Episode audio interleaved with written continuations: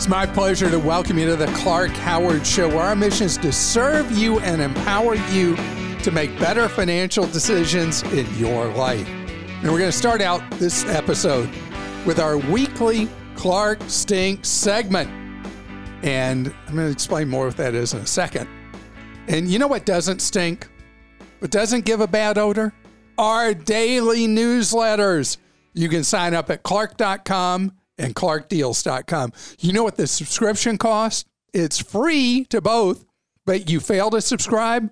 Oh, it's very costly. You're going to waste a lot of money in your life. Also, in today's episode, you're trying to squeeze more out of the money you save, and it's hard to come anywhere near eclipsing the inflation rate. So that's leading people to make dangerous choices with their savings without even realizing it. I'm going to make sure you know what you need to do is you're trying to stash your cash. that Hopefully you have. So Clark Stinks. It's where you have a chance to give me feedback where the advice I've given is incomplete, lame, or in your opinion, dumb. And producer Christa goes through your posts on Clark Stinks and shares highlights with you right here, right now. I should have never encouraged you to speak. You must think I'm pretty stupid. You should be ashamed of yourself. Well, maybe I'm wrong. Maybe I'm wrong. Maybe you're right, pal.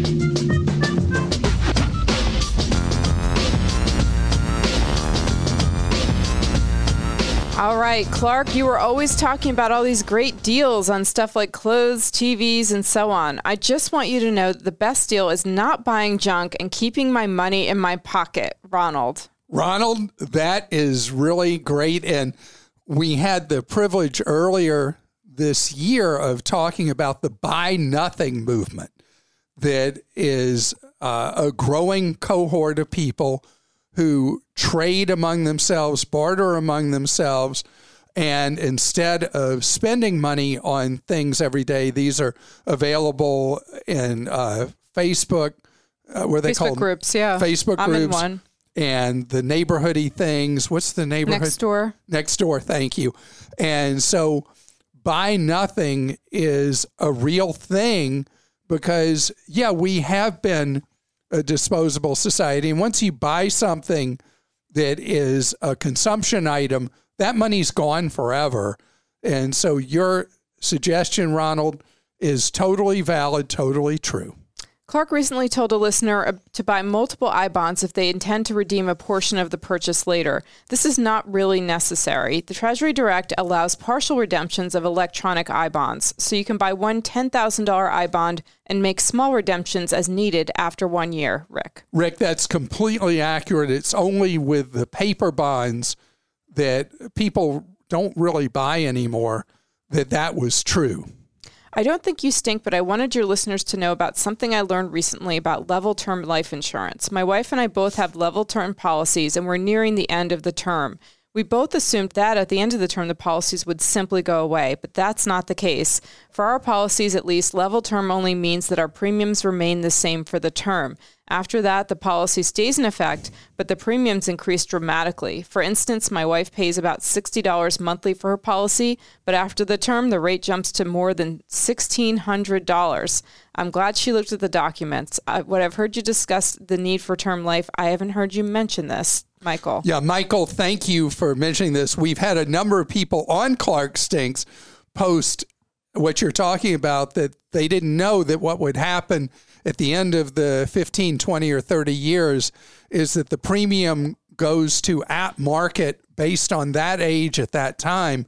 And the only time anybody would, after you bought it for a period of time, term, 15 to 30 years, and it was for a specific life need to pay for the time period in the event you unfortunately lost your life while your kids were still young or during your working lifetime or whatever the reason for that period of time you bought it for.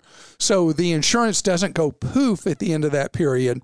It then becomes what's known as annual renewable term with the premiums changing every year based on the actuarial risk you represent at that time. So the only time anybody would want to pay the renewal premium at the end of the term that would go crazy. The example you gave was what to what? 60 to 1600 Sixty a month. dollars to sixteen hundred. A month. Yeah. The only time you would ever do that is if you had a horrific illness, hopefully not, that gave you a very short time to live. And that's when you would pay that premium. Otherwise, you don't renew that policy at that point. If you find you need insurance moving forward longer than you expected with the level term policy you've bought originally, you would go out and shop the market and see what you can qualify for. But basically, they're telling you that your risk level to them is way too high now. Go get lost. And that's what you'll do. You'll say, okay, I'm not doing this. I'm not buying this again. We just did that and we went with a new 10 year level term, which you can get to if you need So, what was your original? Uh, it was 20. I should have done 30. Anyway, enough about me. You're not What? actually. I thought this is this. We should talk about you. No. No, it's okay. I mean, enough about me. Let's talk about what you think about me. Okay. Perfect. You are not actually so smelly, but made a minor mistake in your recommendation of YouMail. I used the YouMail for many years when I had AT&T service, but I switched to Consumer Cellular and they do not support YouMail. So consumers need to check and make sure that their care is supported. Thanks for everything else. I love listening to you when I'm out riding my bicycle in the country when it's not 100 degrees. CJ. But think how much more exercise you'd get in 100 degrees. Not really, right? No. Uh, Consumer Cellular, I should mention, is the highest customer satisfaction of any cell phone carrier, far and away. And their plans are, in many ways, more limited than others, but work very well for people who use them. And I had never heard that a carrier could prohibit or inhibit the use of YouMail, and that's new information for me. Okay. Uh, you talked a bunch about EVs and said there are other players, but never mentioned any. Just Tesla, Tesla, Tesla, and then the three biggest manufacturers. Why don't you ever mention people like Mullen Auto and the Mullen 5? It looks like it has some of the best stats and battery available. So what am I missing? Why don't you like them or any of the others you never mention? Shalom from the mountains of Virginia, Carl. Carl, thank you. Shalom to you as well. What is Mullen? Okay, I've never heard of it. Okay, I'll check it out. There are a bunch of startups in the electric vehicle space, and I've heard it compared by automotive historians to what happened in the era of us moving from the horse and buggy to cars back 115 years ago, 120 years ago, whatever, that there were a huge number of startups and very few of them made it. And uh, as an example, Lucid, that's now delivering vehicles, that the reviewers have absolutely loved the Lucid vehicles, but it's unclear if Lucid has the resources to succeed over the long haul. And that's the question, that's the issue with so many of the electric vehicle makers. Um, as far as Tesla, Tesla dominates electric vehicle sales, I think accounting for 70% of electric vehicle hmm. sales, maybe the number they're at. But I've read in the automotive publications that the expected share of Tesla four years from now, in I guess auto year 2026 or 27 for model year, will be roughly 11% market share because there's going to be so many different manufacturers, including the traditionals, all selling huge numbers of models of electric vehicles. Love the show and deeply appreciate your work, but you had an omission on your podcast that has me so disappointed. I am tempted to call you Mr. Howard. Ooh, must have been bad. When you met, recommended the Chevy Bolt and mentioned it was selling at a discount, you didn't mention why. Major battery issues that caused Chevrolet to pause production. Come on, sir, give your listeners the full story. And that's from Matt. Matt, thank you. And the Bolt was shut down for, gosh, I think it was half a year uh, because of the battery fire issue. I am not an engineer, but everything I've read says that Chevy has fixed that problem to satisfaction of regulators and itself because you wouldn't restart the sale of them if you were still worried you were creating vehicles that would spontaneously combust. Clark, you don't stink, but I think you're unaware of this caveat with Google Fi. I've been a Google Fi user for over four years now and travel abroad quite frequently. You may not know it, but even when using Wi Fi, Google still charges the 20 cents or other per minute charge to make phone calls from another country back to the US. I was shocked when I got my first bill because I thought that Wi Fi calls would be free. Please let listeners who plan on using Google Fi to call from another country back to the US in on this caveat. P.S. My nine year old daughter loves you and started listening to you when you were talking about the puppy scams.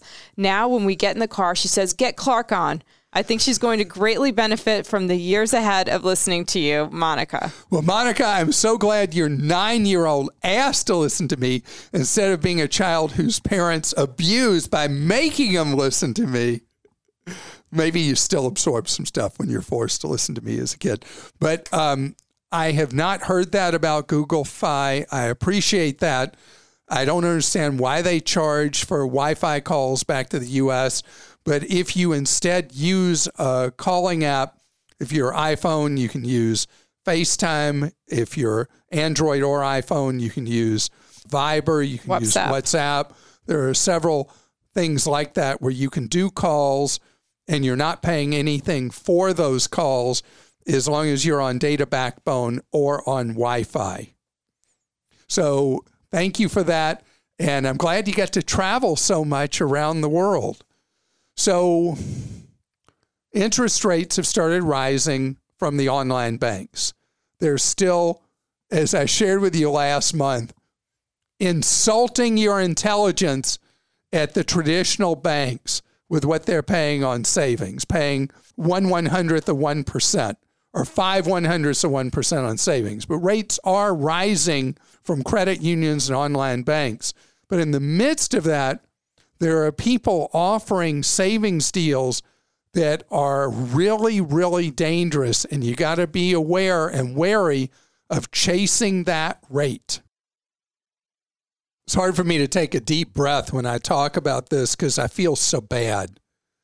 We had so many calls, so many questions from people who trusted the promises they were being made on various crypto platforms where they were guaranteed these extremely high rates of interest for putting money on deposit with them, typically in the range of nine or so percent.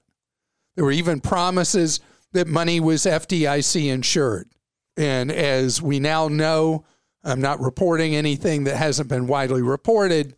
People lost all their money in these offers because they were not truly FDIC insured, even the ones that said they were. And there's one of the organizations that's in bankruptcy that I'm not going to get into the whole bankruptcy thing that is petitioning the court to release money to people based on their original promise. We'll see what happens.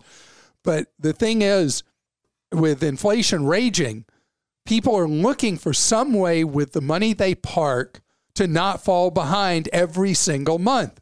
And it makes you vulnerable to these pitches for various apps that say you can earn these great rates on your money and all the rest.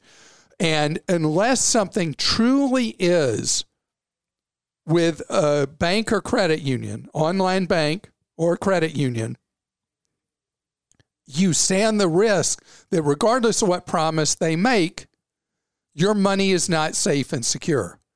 Now, there are some oddballs out there.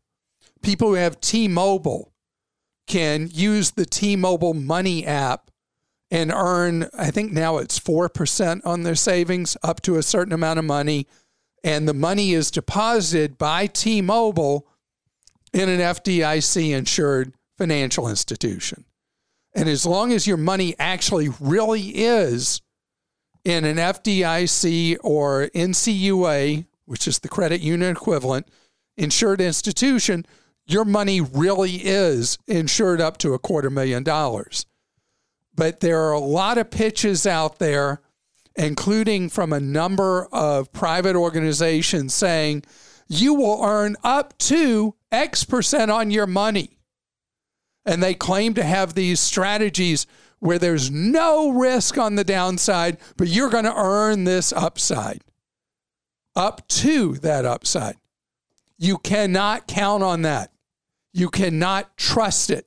You cannot know that your money you've put in is going to be safe. And I know it's terrible that the money we have in savings that we've worked hard to make and then we've sacrificed current spending to be able to save to live on less than what we make. It's so frustrating when you're earning less on your money than what inflation is. And that's just a fact right now.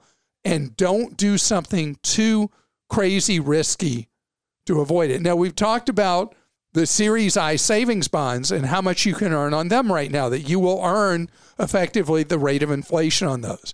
You tie up your money for a minimum of one year, you will earn a great return on your money for money up to $10,000 per person. So that is a very viable alternative as well at this moment to at least stay up with inflation. And then it's a full promise by the federal government, which is even, I guess, at the margins better than FDIC or NCUA. So that is one legitimate opportunity. You can see about it at savingsbonds.gov where you can earn an incredible return. We have a briefing at clark.com how you do that. Now, in terms of legitimate, real online bank offerings and what you can earn and all that, we have a review of that at clark.com. You want to make sure, though, that wherever you do put your money is not some, like I could set up Clark's app. And I promise I'm going to pay you up to blah, blah, blah percent. And I promise I'm going to be careful with your money. But if you gave me your money that way and it was money that you had to depend on, you'd be out of your mind. Because what am I going to do with it? How am I going to protect it? How am I going to make money for you that's safe? That's the problem with these promises. And I may be as honest as anybody, but I can't guarantee I'm not the FDIC, I'm not the NCUA, and you would not give me your money, or you shouldn't give me your money. Same idea with any of these apps out there that are just making a promise to you. It's just a modern version of what's known as a promissory note, where you give me your money, I promise to pay you this money on it, but it's just my promise, and that's not enough. So please remember the money needs to be with a real place that you can count on that if the chips are down and they go insolvent, you still get your money back. Christa? Okay, I think this question is going to want to make everyone become a travel nurse. This is from John in North Carolina. I'm currently a new travel nurse. The money is quite lucrative, but I don't know where to store my money. I'm ineligible for a Roth as my take home pay is around $200,000 yearly. There is a company sponsored 403b with no matching I have access to as well. I know 403b is typically a dirty word. Right. I'm currently putting about 30% of each paycheck into ETFs on Robinhood. Is there a better way to save for my future? FYI, I'm 37 and only have about $100,000 toward retirement so far. Okay, so first of all, don't uh, belittle yourself. You've saved six figures towards retirement. You should be proud of that. More than most people have at retirement. Right. And so you're doing great. And the travel nurse thing, uh, ride this one while you can because this is out of control. And I was talking with an RN recently who's on the staff of a hospital, and it's driving her crazy that the travel nurses are making three times what she's making doing the same job she's doing in the hospital. And it's feeding on itself because staff at hospitals are quitting and going travel nurse, and it's compounding the problem. But while you can do it, make that money. All right. So the 403B that you have through the travel nurse organization. Not all 403Bs are rotten. The worst of all are the ones that are generally offered to school teachers. So 403Bs generally, broad brush, are horrific, but you could be in one that's okay. So all you need to know, I want you to find out, John, what the expenses are on it. If it's offered by an insurance company, you know it's junk, so forget it. Uh, but if it's offered directly by Fidelity Investments, as an example, it should be very low cost. It'll be fine to just pour money into that 403b, even though it does not have a match. Uh, you may also be eligible for a Roth version of a 403b, which would allow you to shove enormous amounts of money, all the money you would normally be putting in a traditional, into a Roth version. And remember, again, if it's offered by an insurance company, you don't want to do it, particularly since there's not a match. So you're mentioning Robinhood. Robinhood is, uh, well, they're okay. They're not having the best of times right now. If I were thinking where I'd shove in enormous money, I would do it at, I mentioned Fidelity Investments a minute ago on the 403Bs. I would do it at Fidelity, where you can do the Fidelity Zero funds. They have no commissions and no ongoing expenses. And you'll have favorable capital gains treatment, even though you won't be tax sheltered like you would be with a Roth IRA, tax free with a Roth IRA. You can put in unlimited sums and you don't have to wait till retirement age to access the money. You're in a bit of a bind, you're in a box here. And the best way out of that box is just methodically every month while you're making this really great money as a travel nurse, you throw that money into the Fidelity Zero funds unless your 403b particularly offers a low cost provider and especially if it has a Roth 403b option. And the tax advantages don't make it worth it? No. Not at all. Okay. Not if it's if it's a high cost one from an insurance Oh, company. yeah, it's not worth it. No way is it worth it. This is from, I hope I'm saying it right, Rajan in Florida. I have an eight year old son. I have $2,000 I'm trying to put into a 529 plan for him, and I will be making a small contribution every month here and there. I'm 33 and I have not started a retirement account for myself yet. I've read an article about how 529 investments are shrinking in this crazy market. I know I will be in for the long haul for this one since he's only eight. And also, by him having a 529 plan, will that cause him to lose on future benefits like financial aid? And what are my options? I've been listening to your show for about four years now as I go down the road on my 18 wheeler. So next time, Rajan, you need to post about the things people should not do on the highway while you're driving down the road so that they arrive alive and don't cause you to jackknife on the road. Um, it's never a good idea around a tractor trailer truck to cut one off or pass them on the right on a freeway or anything like that.